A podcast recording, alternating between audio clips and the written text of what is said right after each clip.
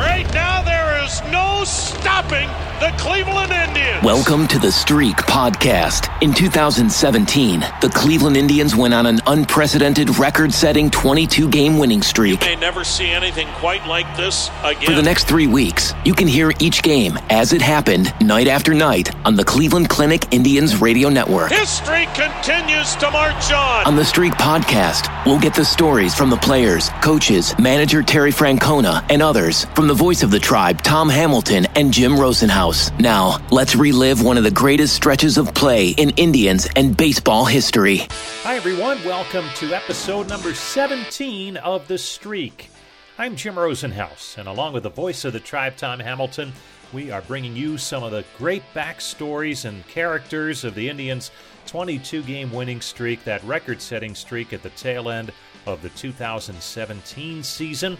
And it's all been coinciding with the radio broadcasts of those games that are running each evening on the Cleveland Clinic Indians radio network as well as Indians.com. Now, coming up shortly, Hammy is in the first of uh, a two, maybe three part interview with Jay Bruce, who turned out to be one of the heroes of that streak, most notably game number 22. But much, much more on that in a little bit.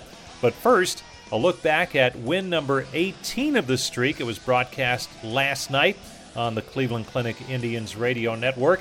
A tight game with Baltimore at downtown Cleveland's Progressive Field.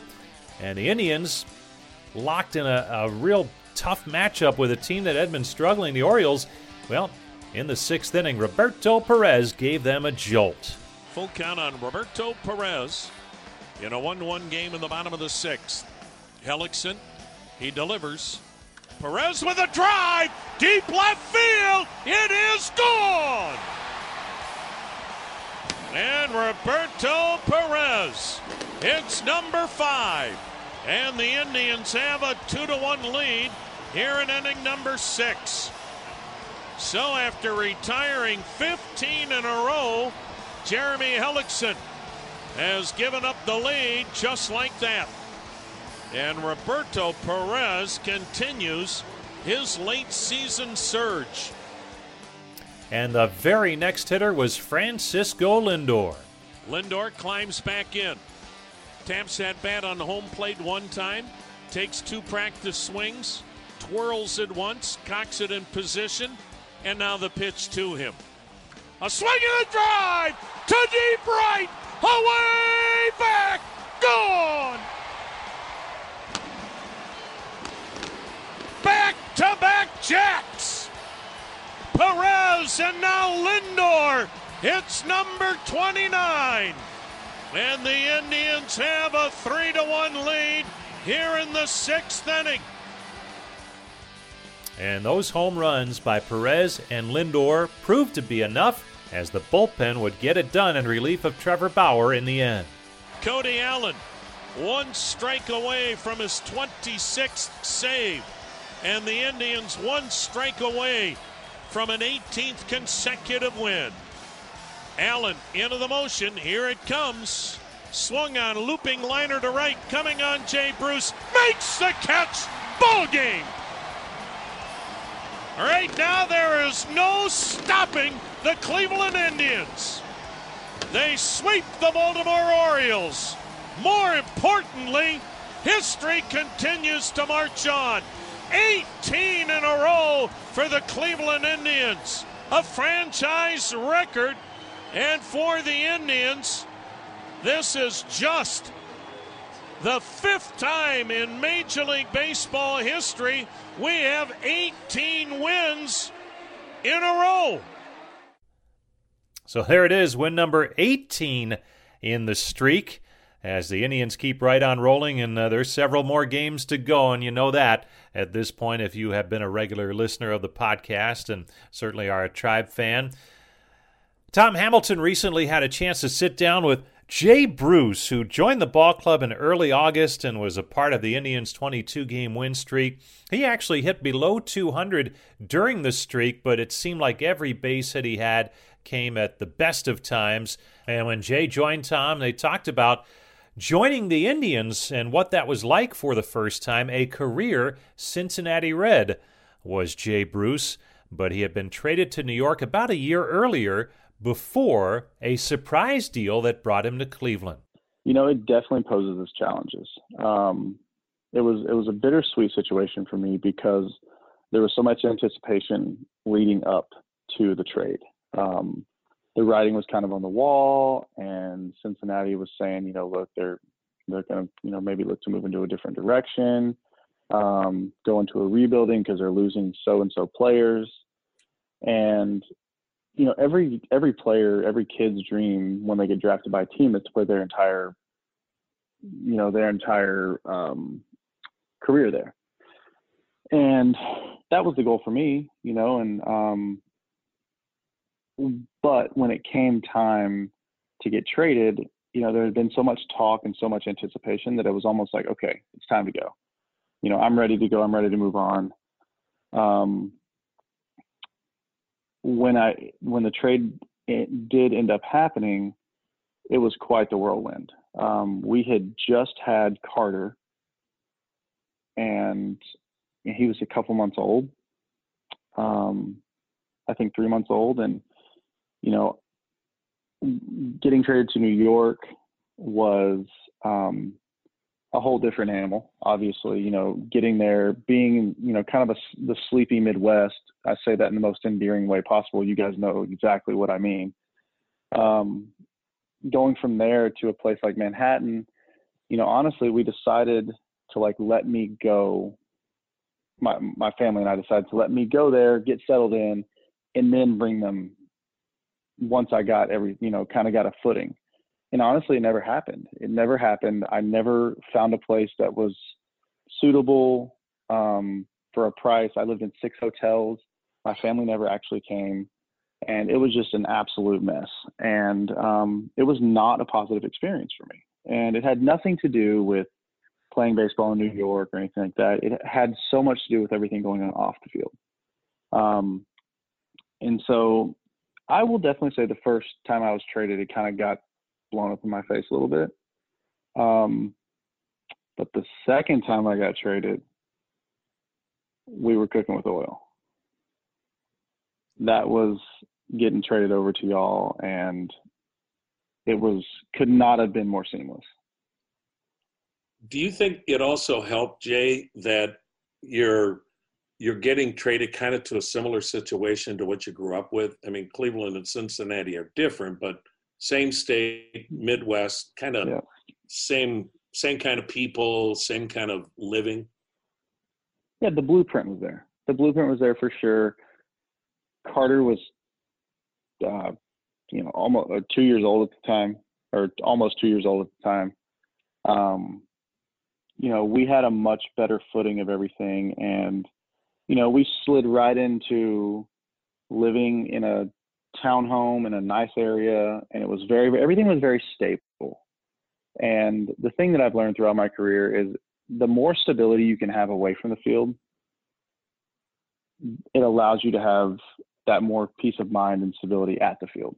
And um, like I said, it had nothing to do with the market of me playing baseball in New York City at the time, but it really affected me away from the field. You know, I had a brand new family, a brand new baby, and you know, wanted to make sure everyone was taken care of. And I didn't, you know, it was just a lot of stuff going on. But yes, moving, moving, to, you know, getting traded to Cleveland and having my family meet me there when we got off the road in a house, and being able to kind of like breathe, you know, and and have them with me and and and kind of start off on that, you know, that rhythm was extremely important. And yet is it kind of tough? I mean, you're you're you're getting traded to a team now because the Mets weren't winning. The Indians are not only winning; they're, they're expecting to have a deep October run, and and they got you for a reason to be a middle of the order presence. How much pressure is that? And is it tough to get comfortable in new surroundings, a new locker room with new teammates? Well, you know, for me, I didn't feel like there was any pressure whatsoever. Um, I knew exactly why the Indians got me, and I knew that that was the exact situation that I wanted to be in. And I also knew that I didn't need to come over, there and carry anyone. I mean, you, you know, they were boat racing the league at the time. Um, so for me, it was extremely comfortable and exciting, and the anticipation that I had was all excitement. It was like get over there, you know. I knew a lot of the guys because we shared a spring training complex, and I'd kept up with you know a lot of them over the years. And if nothing else, when all the guys would leave through the right field gate in Goodyear, I would talk to them in right field when I was still out there when they were leaving. So getting to know them, just doing that, was something that that really helped me. I think with the the familiarity of the team of the organization. Um, and so no, I didn't feel any pressure at all. I was so excited to get right into a race. And it was interesting because I feel like the vibe in the clubhouse at the time was like, how are we going to feel like we're still in a race throughout this whole thing? Because, you know, the best record in the league was still at stake. And it was almost like, how are we going to trick ourselves into being mature enough as a as a group to keep the intensity and keep that edge and be ready for the playoffs when you know mm-hmm. the time comes. And um yeah it was it the clubhouse made it so easy on me. The clubhouse from the clubhouse staff to the media relations people to the on-field guys to the team to the trainers. I mean they made it so easy on me to to come over there and, and slide right in and fit in. And you know then kind of obviously what i mentioned as far as like staying sharp and, and staying focused obviously started taking care of itself when we started the streak. Jay one of the reasons the indians get you though too is your intangibles and that you've always been a good clubhouse presence and you've been a leader in your own way when you come to a new ball club, obviously you don't go charging through the door and saying, you know, here I am, follow me. How do, how do you assimilate yourself with that that group of guys and and yet you still want to be a clubhouse presence if it's needed? I mean, is that a fine line that you walk? I definitely think so. And I think that my style of, of how I go about things is more of a lead by example, not by voice.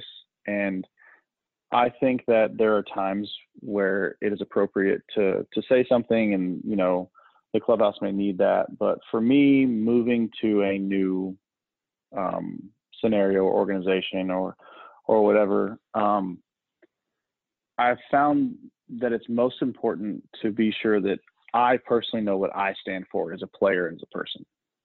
And so when I go into a new clubhouse, you know, I need to make sure that people know me and get to know me and understand where I come from as a, as a person, as a man, as a human being. And I think that if you use that level of like understanding and respect that goes both ways, then I think the baseball stuff kind of falls into falls in, in line. You know, when I go into a clubhouse, listen, I don't care how Carlos Santana or Jason Kipnis or Michael Brantley or Francisco Lindor are playing baseball. Like I don't care how they're playing at the time. I want to get to know them as people. I want to understand them and respect them and give them respect and also expect the respect back. And I think that the baseball side just kind of falls into place after that. So for me, going into the situation, I wanted to come there, introduce myself, get to know people as as the as the person um, I knew plenty about them as baseball players, and I think that you know, kind of my style of play, kind of takes care of itself. You know, I'm not a guy who's going to be in your face. I'm there. I have a very consistent routine. I have a very consistent attitude. I try and be very professional, and I try and you know tie the respect factor into all that. So, you know, for me, it's less about the actual game and more about getting to know people as as human beings, and I think that goes a long way. Jay, you know, the streak started on August 24th, and it kind of coincided with the fact we had a stretch there where there were not going to be any off days, that you were in essence going to play three straight weeks. Had a four and a half game lead when it started. Club had started to play better once we were able to get you in that trade and just kind of started to, to gain a little momentum. Was there at any point during that 22 game streak, maybe even early in the streak where you were like, oh, we're we're starting to click. I mean, you always hear peaking at the right time. I don't know that you can do that in baseball. But was there any sense that you had as it was starting to to grow? Well, I think that was what was most apparent to me was the pitching just started absolutely dominating. I mean, you almost knew every single night we were going out and somebody was going seven and giving up zero or one, and then essentially it was a coin flip in the in the bullpen. Whoever wanted to come out of the bullpen and get the last, you know, three outs of, or you know six outs of the game or nine outs of the game, like it was it was a toss up. Whoever wanted to do it was going to do it, and there was so much confidence and so much um, certainty in the pitching staff from top to bottom that I think that's what kind of solidified the whole thing. And you know, I specifically remember Tyler O'Neill. He would just come up, and he went like so however many innings without giving up a, a base runner or something, something crazy.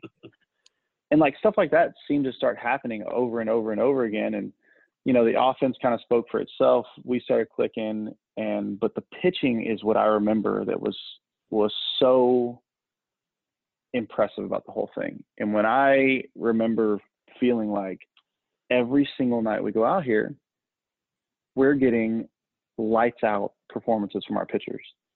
That's when I kind of felt like, okay, like we're we have an opportunity, and I wasn't thinking about the streak at the time, but like we have an opportunity to to go deep into this thing because of our pitching and the you know the certainty and the consistency and the the dominance at the time. It was just it was impressive.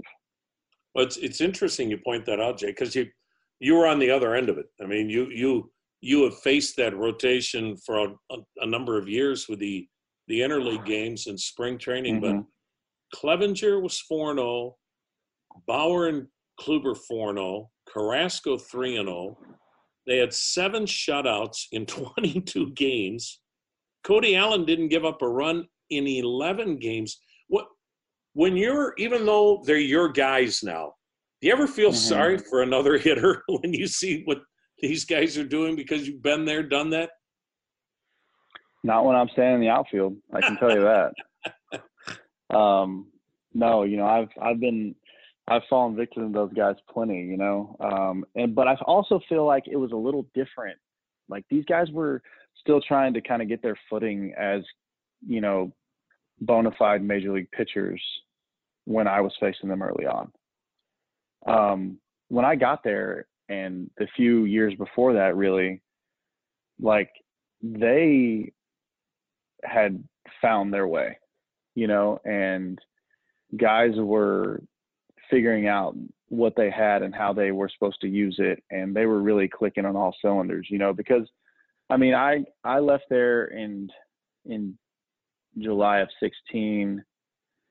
You know, and there's some guys, you know, the what they did and how they came up and, and you know, especially like Clevinger and, and Kluber was Kluber and, you know, Bauer had bounced around a little bit and he started coming in his own. And, you know, I feel like they were different when I, when I came to the Indians mm-hmm. than early on when I faced them with the Reds for sure. That is Jay Bruce, the outfielder who was such a great acquisition for the Indians in August of 2017 and really was a big part of the streak, and much, much more with Hammy and Jay on our next podcast, which should drop tomorrow.